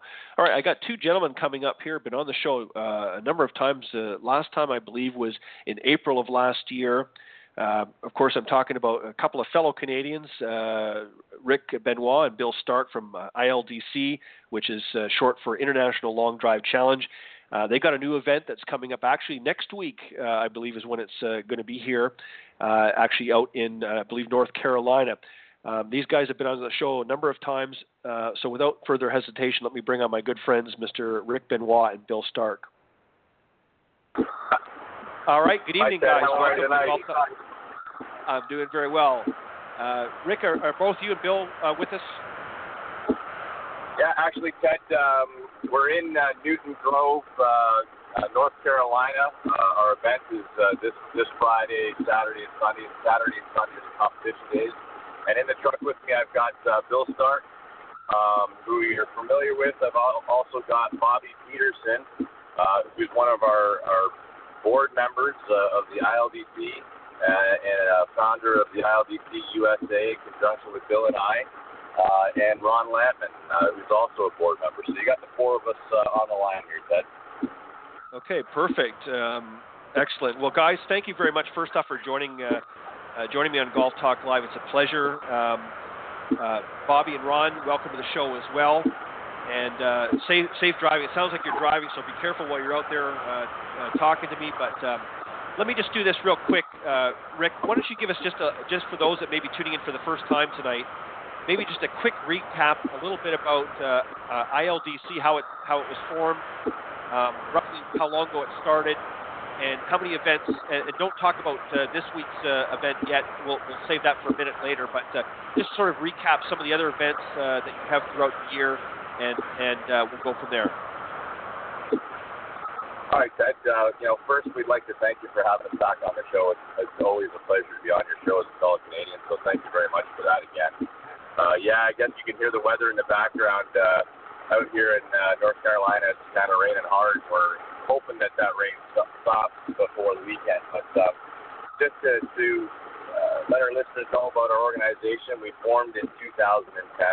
Uh, Bill Stark and myself were the original founding partners of the organization, the International Long Drive Challenge. And um, Bill and I both got into the sport uh, in and around the year 2000, and you know we, we absolutely love the sport of long drive. And uh, you know we refer to it, and it's commonly referred to these days, I guess, as uh, home run derby of golf. Uh, and uh, we, we we we competed at many events, uh, you know, both in Canada, the U.S., uh, and, and internationally um, throughout the years, and just clearly enjoyed the sport so much so that in 2010 we felt that you know it was time for us to give something back to um, the sport itself that had given us you know so much joy and, and excitement over the years, and uh, and we wanted to give something back to that. Uh, so we formed the International Long Drive Challenge in 2010, and since that time, we've had uh, our event called the Bash for Cash, uh, our Canadian National Championship, uh, which is held at Starks Golf Course in Port Rowan, Ontario, uh, and uh, and our International World Team Championship, which is unique to long drive because it's the first ever uh, event that involved uh, a team concept in the sport of long drive, where we had three open competitors, a female and a senior uh, going against each other in competing countries, uh, like other sports uh, would do in a world championship. So, so that was our concept in 2010, and since, since that time, we've quadrupled in numbers in terms of the participation in our event. Um, and you know, we feel that we're heading in the right direction in terms of long drive and what we want to do in the future. You know, um, let me just say, I mean, you know, you've been on the show now, I think about three times. Uh, this is probably making it number four. Um, and one of the reasons I enjoy having you guys on is I hear nothing but good things coming from all of the uh, callers that were on the last few times. Obviously, many of them are, are competitors um, in, in uh, ILDC uh, uh, challenges and so forth. Um, but they have nothing but good things to say about you and, and Bill, particularly. Just not only are the are the the um, uh, tournaments, if you will, or the uh, um, I'm trying to think of the word I'm looking for, but the events, excuse me, the events run extremely well, but uh, but everybody certainly feels very welcomed and, and warm and, and invited, and I think this is why you get such great participation, and, and just through obviously word of mouth and and, and so forth, uh, word is quickly spread on, on just what a great organization you guys have, have got. And, and Bobby and Ron, I know that you're uh, on the board as well uh, and and helping out. Uh, Bobby, if I'm not mistaken, and, and, Rick, please correct me if I'm if I'm incorrect, but um, Bobby, I know you're uh, sort of intimately involved with this particular tournament uh, event coming up, if you will, uh, this weekend. Is that correct? Yeah, I helped set up the venue for it over at right. Keith Hills uh, Golf Course, Buies Creek. Say it again. I'm sorry, I didn't get that. Keith Hills Golf Course in Buies Creek, North Carolina, Lillington. Okay. Um, uh, so this is uh, this, yeah. This is the first year for this particular. Sorry. No, this is the first year for this particular event, correct? Well, it's the first year that we've ever held it in the U.S. Um, in uh, in January, we held a, a board meeting with all the board of directors of the ILDC and uh, we decided to move the ILDC into the USA. So we formed, uh, in conjunction with the International Long Drive Challenge of Canada, we also formed the International Long Drive Challenge of uh, the USA. And um, in doing so, this is our inaugural event in the USA, and we're, we're holding it at Keith Hills um, and and golf golf course. And I mean, for us, it's an exciting change because it's the first time that we've ever held this event outside of Canada. Um, we're actually sitting outside of the One Stop, the home of the One Stop Power Shop uh, clubhouse right now, where a lot of these athletes that are going to be competing this weekend come here to train under Bobby's tutelage. So all around, right. it's, it's it's going to be a fantastic weekend and a special event in that we're holding it kind of in the One Stop Power Shop backyard, if you will. Um, and right. uh, and we're going to see a lot of a lot of talent out this weekend from from that organization and and Bobby's tutelage as a, a, both an instructor, a teacher, and a mentor. Right, and and you know obviously um, you guys have done a phenomenal job in in building not only the ILDC brand in Canada, but as you said, you now are branching out, uh, and, you you not only get a, a lot of um, you know great Canadian long drive hitters uh, that have participated with ILDC but you've obviously attracted uh, a lot of U.S. Uh, uh, players as well. But you're also getting a lot of international attention as well. You're getting players coming internationally. Is that correct? Yeah, in our in our international world team championships, we get uh, quite a few countries from outside of Canada and the U.S. that attend our events. Uh, South Africa. We have a competitor from South Africa that's actually going to be at Keith Hills this coming weekend and compete in our Bash for Cash. Uh, one of our female competitors. And, and you know, again, Ted, I mean, we, we've we've been on the show before and we've we've talked about the event, and, and I think what makes our event unique is that yes, it's a structured and organized event, and, and we hope that competitors like the way we run the event. But uh, along with the great competition, there's a lot of camaraderie, it's a lot of fun, and I think that is a huge draw to our event for a lot of the competitors. Um, and and I think we're going to see that again here this weekend, and we're holding the Bash for Cash Six. We've got an open division, uh, a senior division, and a women's division, and we're one of the only organizations currently uh, in the world that does long drive events that holds a division for women. So I think that's kind of unique right. and special, and and something that we need to build and grow on. Yeah, and I, I agree wholeheartedly. I think now as you um, are starting to see more and more women, um, you know, becoming interested in golf, you're obviously going to get uh, women that are going to specifically want to tap into what you know the events that you guys uh, are, are doing as well, and and um, you know you, you guys have done, a, a, a, in my opinion, a great job. Um, not only hosting the events, but just again building the awareness out there for so many people. Um, and that I think that's again one of the other reasons why you're getting um, such good numbers coming in all the time. Tell us a little bit about specifically about the event. I mean, you've got uh, different categories as well, but what? Um, give us an outline, if you will, for those that maybe are not familiar with what your event encompasses. Tell us a little bit exactly what's going to happen at the event this weekend, and how many days uh, is it over, and and then sort of narrow it down from there. Uh, the event this weekend is going to take place on Saturday and Sunday, July 9th and 10th. Um, and there are three divisions, as I said earlier. Open men's division is 18 to 44 years of age. Uh, the old guys division or seniors division is 45 years and older. Uh, and then we have our ladies division. And, you know, again, the, the ladies division is unique in that no one else does it. It encourages women to get involved in the sport. And, and as so many of your callers in previous shows that you've had onto your show, we know that there's a lot of female talent out there um, but there's really no venues for them to display that talent at or or go and try and compete. And and maybe there's a little bit of apprehension because they've never done it before. It's it's it on a different scale than golf itself in terms of a sport, um, and they might be afraid to come out and try it. So the age limit for the women is is we start at 16 years old and we don't cap it at anything because we'd really like to encourage more women to come out and participate in the sport and and it's really about having fun and and coming out and right. playing and, and you know the camaraderie around. I mean, they'll feel welcomed into the family and and really love to do the sport. Yeah, I, I remember you know the last uh, last year we, when you were on the program. I remember um, many of the participants, uh, both the, the men and the women. Uh, of course, you had Lisa and, and Michelle were on the show uh, last year, but um, I remember you know sort of a, a resounding uh, echo, if you will, of all of the, the participants of just really how welcome they feel at the event. And again, it's not just a uh, great competition. I mean, that's obviously you know they're there to compete, but it is really um, a, a very extended family unit, if you will, of, of like-minded people that enjoy a, a similar event and a similar sport. Um, but you guys like to have fun and, and, and have a good time. And, and really, when you're doing, regardless, you know, all competitiveness aside, when you're at an event like this, you want to be having fun and enjoying yourselves. And, and again, that's uh, something that uh, was very evident uh, for those that tuned into last year's and, and, the previous year's broadcast when we had some of the other callers on. Um, that was something that resonated very, very strongly from all of them.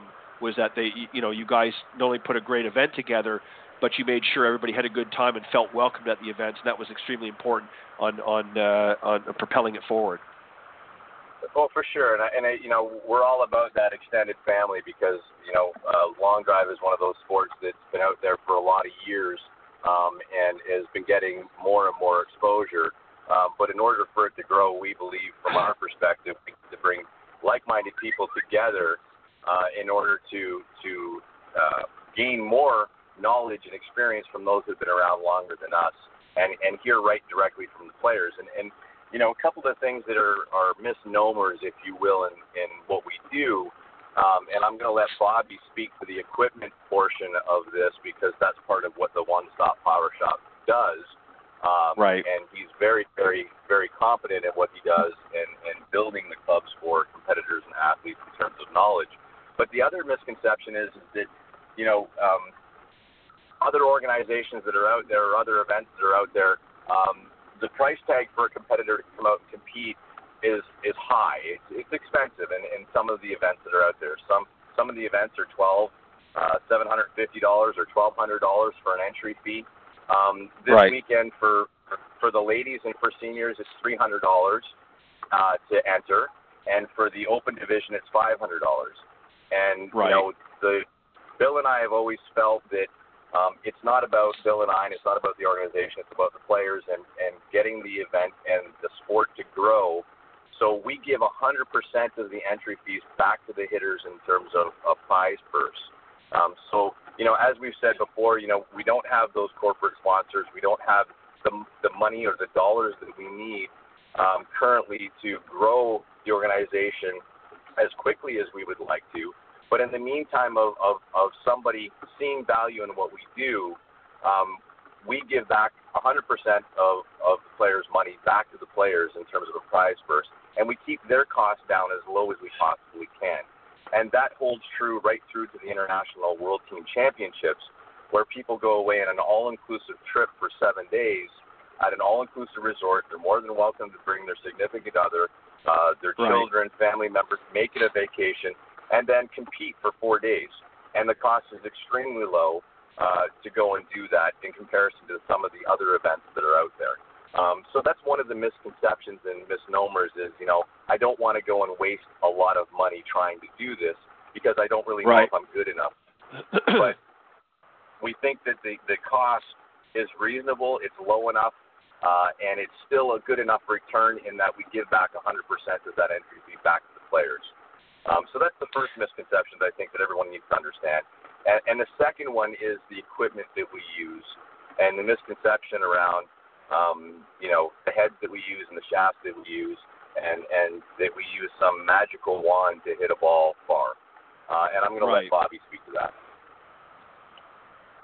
Go ahead, Bobby. Yeah, all, all equipment is uh, obviously USGA compliant, um, and we build to the maximum length of uh, 48 inches, which is allowed by the USGA. So, you know, you, you could actually take one of these drivers and go out and play in any uh, sanctioned event with USGA that you wanted to. There's, there's nothing wrong with that. Um, and the balls we're using, you know, all legal balls. There's, there's nothing illegal about what we're doing as far as the equipment is built out or anything like that. And, and it's all right.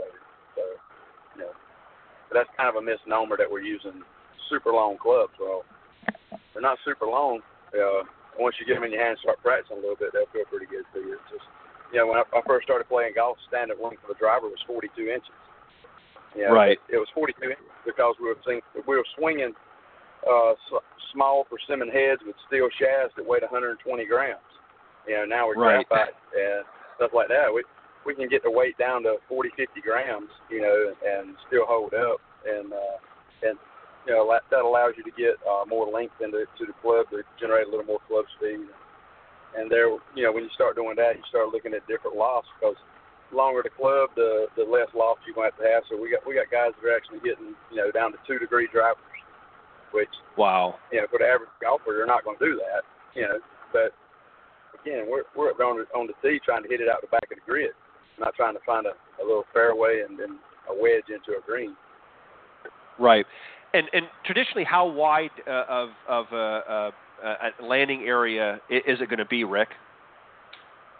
Um, so at our events, our our grid is 45 yards wide, um, which okay. for most golf courses is is pretty much the standard width of a fairway. Um, we we like to hold our events on a golf course because we still like to have that element of truth, if you will. Um, and, sure. And we like and we like to to have uh, an event where the spectator can compare something to their own abilities and what they've done on that particular hole if they've played there before. Uh, so, you know, the spectators that are coming out to Keith Hills this weekend to watch the event, if they've played Keith Hills, um, they'll know exactly where they hit the ball when, when they've gone to play that hole and practice and do their thing.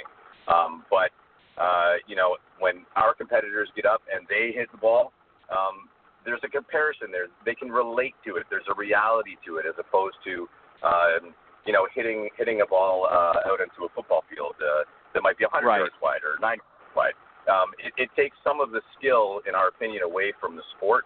So we like to keep right. it to a fairway, which you know, 40, 45 yards wide is the maximum we like to go. Um, and and, uh, and that's what our grid typically is, and it goes to 450 yards long. Wow. Now, Ron, I want to bring you in uh, into the conversation as well, if if we can. Um, Ron, I know that you right. you've uh, comp- yeah, you, I know you're ready to compete as well. I, I want you to just talk uh, very briefly, if you can, uh, about as a competitor. You know, as you're as you're coming into this event, you know, what are you thinking? What's going through your mind, and and you know, what sort of thoughts are you putting together as you prepare for for an event like this? You know what? I'm, uh, uh, first of all, I'm just, it's a blast to, to compete. I just love being around all the guys. Everybody gets along. Um, and, and we're one big family here. Everybody cheers everybody on. Nobody's, you know, wishing anybody no no harm there. And, and it's just fun Right. being with everybody. And I'm just hoping to do my best, right? I'm getting up there. I'm relaxing, you know, working on what maybe I was practicing while I was on the range, but trying not to think too much, right? Just letting it go. So it's just, it, it's just a fun event. It's great to be around everybody. You don't get to see them all year long, and everybody's just up there cheering everybody on, and hopefully you hit it your best. Now, is there a strategy? Now, I don't want you to give any away any trade secrets here, but is there a, do you have a strategy that that you come into the event with? I mean, obviously you want to be relaxed and and you want to be, um, you know, not sort of working yourself up, getting overstressed and things like that. But do you have a strategy or a game plan coming into an event like this? Well, I'm, I'm hoping to maybe hit a sprinkler head or a root that's down in the fairway so I get a good bounce. Um, you know what? No strategy. You know what? I've I've I've worked on. You know, the guys have practiced coming up to this event, and and I like to say we practice to forget. So when I get on that tee, I'm just trying to stay relaxed and and and letting her rip, and, and hopefully I catch a good one. If I catch a good one, fantastic. If I'm I hit my best and I still get beat, that's no problem at all. Right. Again, it goes back to, to the fun factor. You guys are there to have a good time with that. Um, Bill, if, if, if you haven't uh, dozed off yet, I'd like to ask you a question. Are you going to be playing with shoes and socks uh, this year, or are you going barefoot? Well, barefoot Bill, that's me. I, I don't like shoes. much more much more comfortable in a barefoot environment. And, uh, doesn't make people talk a lot. Adds a little bit of comedy to the routine. Well, but you got to you got to keep in mind that you, you got to keep in mind though uh, you're not up in Canada, so you got to watch out things uh, watch out for things in North Carolina like fire ants and and things like that and and snakes and that you're not going to have back in Ontario. So you have to be careful if you're going to go barefoot. Um, uh, Bobby, I want to I want to bring you back in here just to have a little bit of fun here. Uh, I think we talked a little bit about this on the last time on the show um, about that that Canadian-U.S. Uh, uh, you know competition here. We're going to get some some uh, uh, patriotism fired up here for this uh, this event, a little U.S. patriotism, and and uh, you're going to be facing off against some of those Canucks. Yeah, we've already started. I mean, uh, we've just joined by a fellow American, Mitch Dobbin. Uh, he's a board member also, and obviously Mitch and I are sitting in the front seat, and the Canadians are sitting in the back seat of this truck already. yeah, we're always Well- going to have that. If you can't have have a little needling and fun, what, what's the point of being here? Yeah. Well, I just want you I just want you to know, uh, Bobby, that in Canada, a truck uh, sitting in the back seat of a truck's like sitting in the back seat of a limo. So uh, they're they're just taking advantage of your of your driving and. Uh, and Yeah. uh, yeah, but the, the problem with that is we're not in Canada. Eh? That's right. That's right. Well, well, guys, let me ask you that. We've, Yeah, let me ask. Let me ask you. by, uh, Sorry, go ahead. I said we've been joined by uh, Mitch Dobbin, and he's uh, he's also one of our board members, and uh, and the last one that's going to be here uh, for this event this weekend. So, um, uh, I'd like to bring him into the discussion as well. Sure. Um, Mitch, well, let me bring in. Uh, obviously, coming in last, you're you're coming in with some confidence. You didn't need to get ahead of everybody else and get out there and, and warming up in that. So you're coming last here with obviously some some confidence. Um, let me ask you the same thing that I asked Ron. uh, a moment earlier, is are, are you coming in with a game plan? What's your game plan going to be for this week and coming into the event? Uh, well, you know, I actually raise uh, money for charities uh, at charity golf events for a living. So, um, as far as preparation leading up to this, I hit golf balls for a living. Um, but at the same time, it puts a lot of wear and tear on my body. So I'm just going to come out, you know, I'm not really going out with the highest expectations. Uh, you know, I know I'm not at absolute top speed right now. So I'm just going to try to do the absolute best I can, put as many balls in play, and hopefully one gets rolling and and and as as Ron said a moment ago, maybe a a lucky bounce off a sprinkler head or something just to give you an extra uh, 10, 20, 30 yards. Uh, hopefully not backwards. Uh, advance it down the fairway. Um, let me ask oh, you something I else. play hopscotch on those sprinklers. let, let me uh, let me ask all of you this, and, and, and whoever wants to jump in, uh, feel free. What about fitness? I mean, you know, all of you, of course, know Michelle Sheptak. I mean, she'll be uh, you know, she works out hard and, and prepares for something like that. Are all of you, uh, maybe not to the same degree, but do you all kind of keep yourself, uh, you know, in, in shape that way? Is there anything as far as a fitness regime to prepare for, for tournaments like that, for events like this?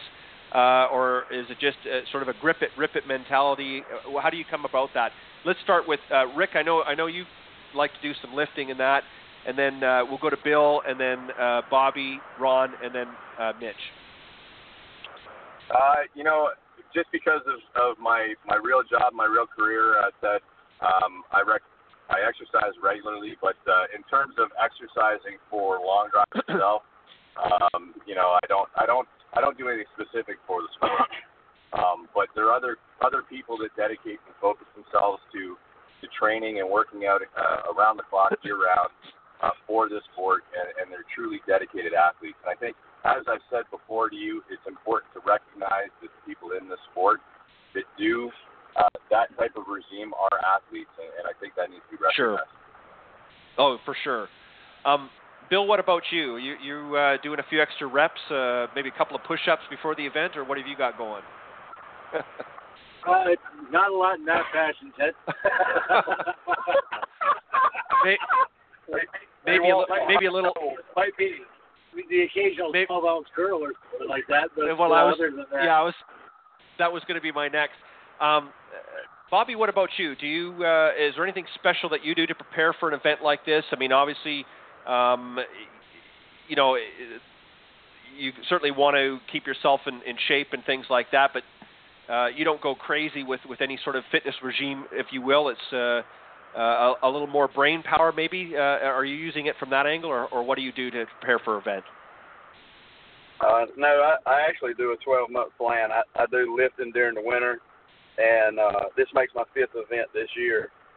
So um, I have a schedule that I stay on as far as uh, carbon up, hydrating, things like that. Um, I mean, I'm, I'm not a bodybuilder by any means. Right. I'm 48, I'm 48 years old, so I got the dad bod going on, and and I actually have the grandpa bod going on now, because I have, have well, first grandbaby. Did. So, well, but uh, leading up to the event, the main thing with me is is making sure my equipment's right, making sure that I don't overtrain, you know, because you obviously need time to recover after training, you know, sure. and uh, just stay in a good mental frame, be loose, you know, and and the great thing about it is this is my home course, so I know where those sprinkler heads are. Yeah. uh, well said. Well said. Um, Ron, what about you? A- anything special as far as um, uh, you know nutrition or physical fitness uh, that you attack these events with? Do you do you, you know do you re- work out regularly? Is there anything specific that you do to, to prepare for so- something like this?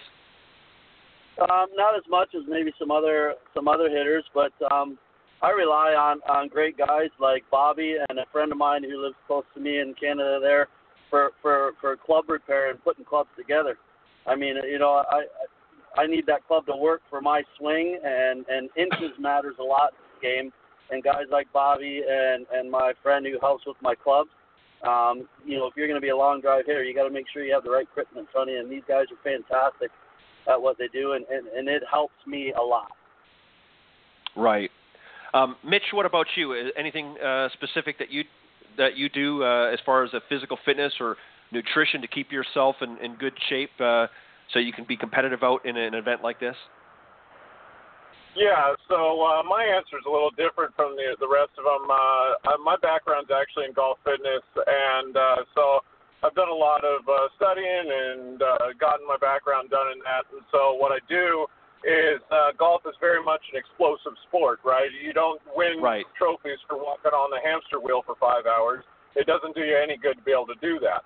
So what you have to do is be able to explode, recover, explode, recover. So we train right. as a power lifter a sprinter and a and somebody that that uh, myself I do yoga on a very regular basis. that way I can carry I can carry a large amount of mass without without you know uh, hindering my flexibility. Uh, the, the the whole key is to move as efficiently as possible and make your body sequence from and generate power as efficiently as possible. That way you can continue to do so throughout rounds.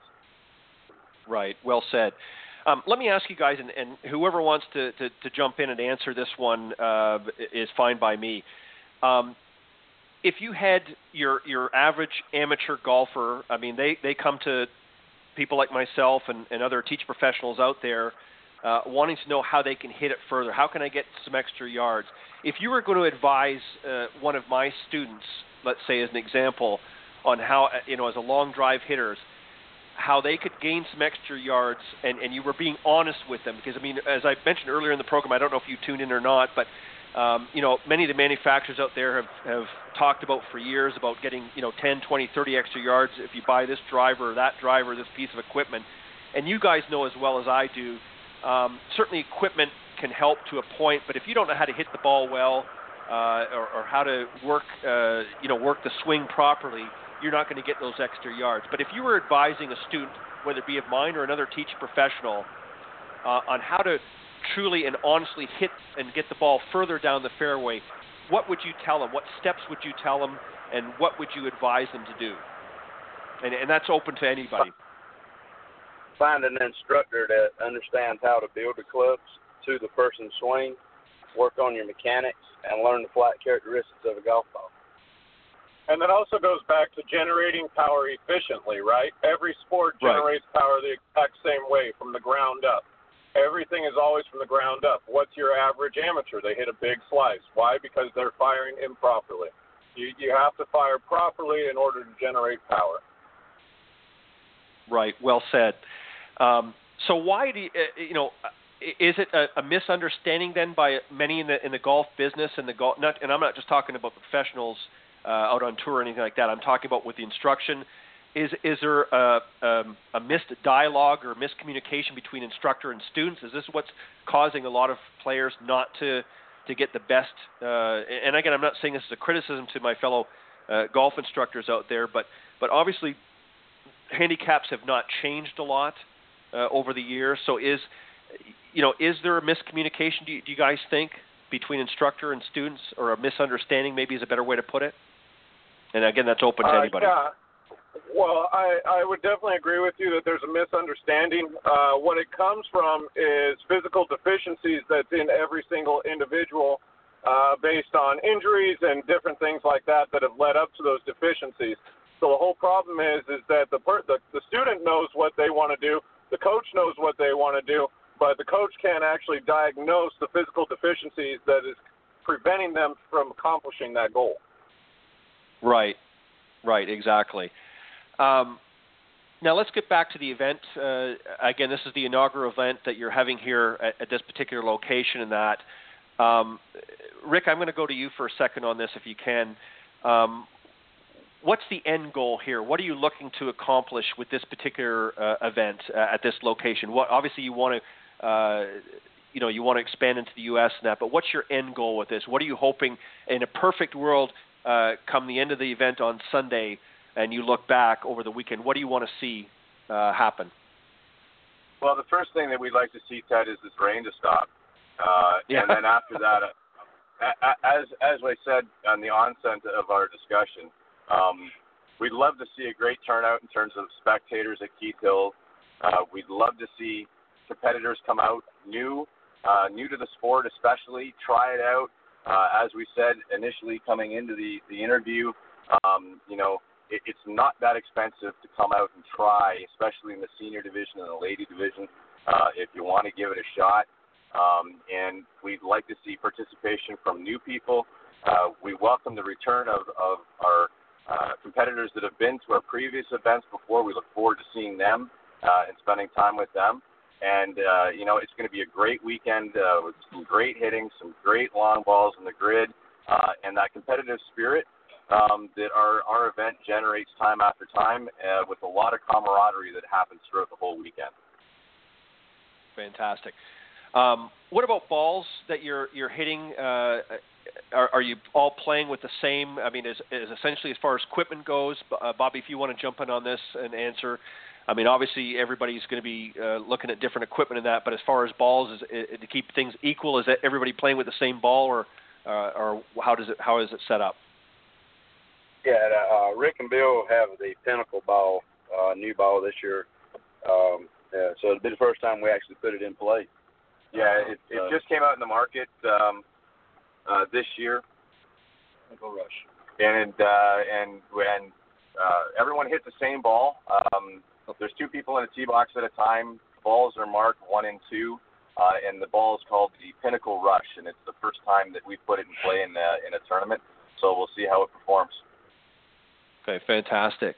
Um, well, I'm going to be I'm going to be uh, praying that the rain blows over. I know you I know that they've had some weather up there, but I believe it's supposed to clear up um, actually uh, through tonight and tomorrow. Hopefully, um, the weatherman's correct, and I'll be praying that uh, that your event uh, holds well and, and that you don't have any uh, difficult weather to contend with. But I'm sure you have a, a backup plan in the event. I'm sure Bill's. Uh, got some uh, ideas uh, in his head cooking if if uh, you get a little bit of rain delay happening. So um, maybe uh, may, maybe doing some maybe you know grilling out or, or something. I'm sure you guys have it. Um, let me just say this, guys. You do a fantastic job, and um, you know I, I hear lots of great things on, on these events, as I said in the beginning. And um, and, and Rick, I'm I'm going to make a point for for next uh, year when you come back to this particular event in North Carolina I'm assuming that uh, obviously you're going to have it at the same uh, venue. Um, and we'll talk well before then. Uh, I've got some ideas, and, and I, I've been working on uh, trying to get you a, a, a, a uh, sponsor for that particular event, and unfortunately wasn't able to put anything together in time for this year. But uh, I definitely um, will have a whole year to, to work on that. But uh, uh, I've got some things that I'll talk to you guys about as well. And I, I think what I'd like to do and, and work towards for next year is not only attending the event, but uh, getting some coverage for the event as well, so we through the media and getting out there uh, and helping to spread the word because you guys do a fantastic job and, and obviously have a lot of fun and and uh, and I want to meet you guys face to face. So uh, I'm uh, I'm I'm hoping to get an invite for next year. Well, absolutely, Ted. You're invited anytime. You know that, and uh, as a fellow Canadian, your family. So you come on out to our event anytime, and we'll uh, we'll treat you like royalty.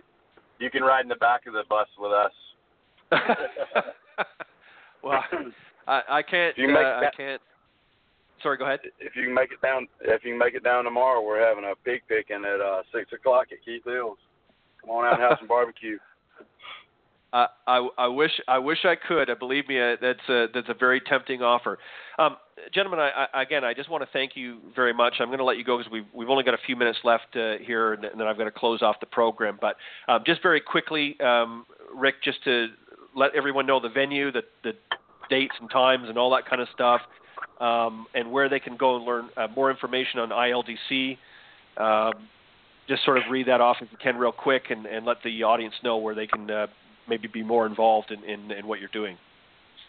The event uh, is this weekend, July 9th and 10th at Keith Hills Golf Club in Lalington, North Lillington. Lillington, sorry, Lillington, North Carolina. Uh, and uh, if they want to find out more about the International Long Drive Challenge, it's www.internationallongdrivechallenge.com. Uh, and uh, there's some stuff on YouTube as well. Uh, and they can always get in touch with Bobby Peterson at the One Stop Power Shop uh, if they want to find out some more information. And uh, Mitch Dobbin and his fitness regime. Uh, Mitch, can you give your uh, your website there as well, please? Uh, yeah, well, uh, any, you know, anybody can contact me at mitchell.dobbin at gmail.com um, and I'll be happy to answer anything that they have any to say to me, and uh, I can also provide them. Uh, but it's also mdgolffitness.com uh, is my uh, golf fitness. And last but last but not least, Ted uh, Ronnie Lampman um, if you could give your information uh, in terms of a website or, or some of the things that uh, that people can see about your your particular trick shot shows and some of the stuff that you do for charity. Can you uh, can you give Ted uh, some information about yeah, that? Yeah, absolutely, no problem. Yeah, you can. I can be reached at lightituplamon at outlook outlook.com. Um, I recently just joined the TGA. Um, it's a premium junior golf association, so we're doing a lot with junior mm-hmm. golfers um, in Canada. And um, I would also like to say last year was my first year that I got to to break out to the World Team Championships in Mexico, and it was phenomenal. I mean, I'm in the pool with former World Long Drive champions. I'm I'm talking to guys from Kenya. I'm talking to guys from from Mexico, South Africa. So if, if anybody ever wants to have a blast of a lifetime, their their event, their World Team event, is unbelievable, and it's just it's the coolest thing ever. Well, fantastic.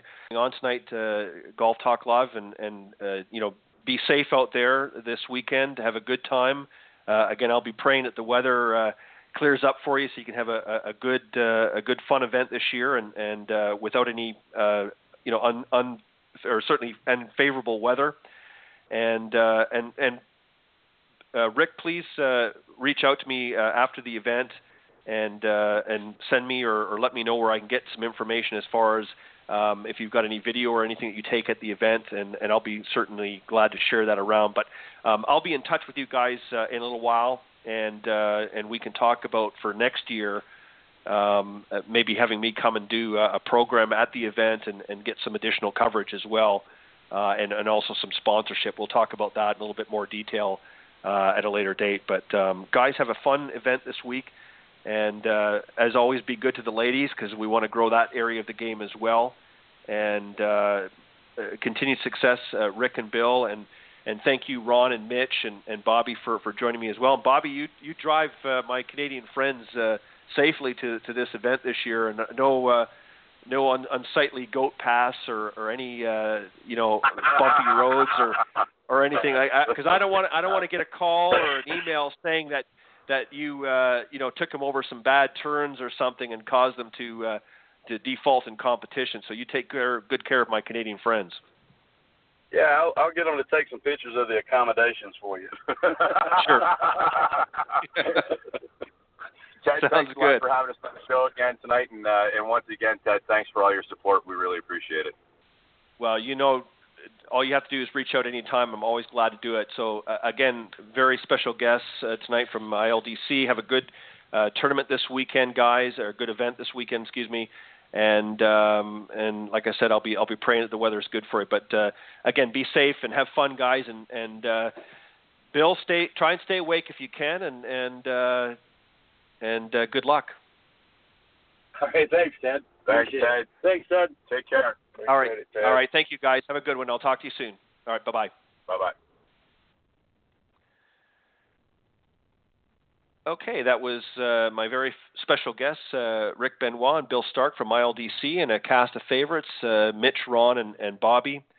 Uh, all sounds like they're getting ready to have a good time and a good weekend. And uh, as I said, hopefully they'll have uh, weather will will stay good for them, and that the rain and clouds will will pass over and let them have a good event. But uh, sounds like uh, a lot of fun out in North Carolina. And uh, if you go to ildc.com, uh, I'm sure that you'll get all the information there for the specific event for Long Drive Challenge. Uh, lots of good events. This is the inaugural event, if you will, uh, in North Carolina that they're having this weekend and uh, it sounds like it should be uh, a lot of fun. And I'm going to try and uh, make a point of getting out there next year and, and helping them uh, even have a better uh, second year. But uh, good work, guys, as always, and thank you very much. I want to also again thank my very special guests on the Coaches Corner panel tonight, uh, Mr. Byron Casper and of course Tim Kremer. Thanks, guys, for doing a great job as well. And again, I uh, apologize to the listeners for uh, the event on Tuesday on the Women of Golf show that Cindy and I uh, had to cancel, unfortunately. But uh, it looks like we've got uh, everything worked out, and I hope that you will join us next Tuesday uh, we'll have a great guest uh, uh, again uh, in the wings, and um, I believe we're going to have another Symetra Tour player as well joining us uh, first off. So make sure you tune in next uh, Tuesday morning from 9 to 10 a.m. Eastern Standard Time on blogtalkradio.com's Women of Golf. Just go to blogtalkradio.com forward slash Women of Golf. And then, of course, every Thursday night at blogtalkradio.com. You can tune into Golf Talk Live, and that's from 6 to 8 p.m. Central. Um, just let me also thank a few uh, sponsors, supporters of the program. Didn't get a chance the last couple of weeks. Been real uh, busy with a lot of things going on, so I just want to get a, uh, an opportunity to thank some um, some great supporters of the program, Mr. Jonathan Laird from South Coast Golf Guide. Uh, Jonathan, of course, out in the Pensacola area. Uh, has a great uh, golf guide that uh, he's been doing now for over 20 years. He's the um, owner and, and proprietor of South Coast Golf Guide, the editor as well. he puts everything together and has a great publication as I said, for over 20 years now. I believe 21 or 22 years, in fact. And that's southcoastgolfguide.com is the website. If you go there, um, and you can also find it on Facebook. But if you go there, you can find all the great uh, courses in the southern part of the United States, from literally from Texas all the way over here to Florida, and, and virtually all states in between. And uh, some great tracks that you can find in there. You get some information on there. And uh, if you go to southcoastgolfguide.com, you can see the online version as well. Uh, but if you want a copy of the guide, if you're not in the South right now, but you're planning on maybe coming here in the in the next uh, few months, uh, especially as uh, some of you snowbirds up there, and you want, uh, you know, whether it be in Canada or northern part of the United States, you're planning on coming south to play some great golf, go to southcoastgolfguide.com and you can request a copy of the guide sent to you. Jonathan will be more than happy to send a, a copy up, or you can wait till you come down here and just visit most of your uh, local golf courses and most of your major resorts, uh, as well as uh, the Edwin Watts golf stores. A lot of them carry it as well. Uh, you can get a copy there, and, and if you're looking at some uh, golf uh, in the southwestern or southeastern part of the United States, uh, make sure you get uh, a copy of the South Coast Golf Guide. So thank you, Jonathan, for, for bringing that. Uh, Meredith Kirk as well. She was the uh, 2014 Mrs. South Carolina uh, winner of that pageant, and she's also a great golf instructor. If you go to meredithkirk.com, you can learn more about that. And she's a great uh, LPGA instructor and uh, entered into the uh, uh, Mrs. Uh, South Carolina contest, won that, and then went on to the Mrs. USA contest. Didn't win, but uh, finished very prominently in that uh, competition as well. And that was really to help further her brand as well. But great lover of golf out in the Myrtle Beach area, and you can go to meredithkirk.com. Nikki and Tiffany Litherland, thank you very much for always continuing to help spread the word. Um, and Nikki, of course, is a great uh, uh, professional golfer, and uh, we're going to get him on the show. It's just been real tough with schedules to sort of tie it up, and I know I've been talking about this for a few months now. Uh, but we are going to get Nikki on the show as well. That's Nikki and his uh, lovely wife, Tiffany Litherland. Thank you for all of your continued support. Mr. Bernie Pinder, of course, from OnticGolf.com. Uh, Bernie, of course, and his customized putters. Great brand and a great gentleman of the game as well. Great supporter of the program. Uh, thank you, Bernie, for all of your well wishes over the years and your continued support of, of Golf Talk Live.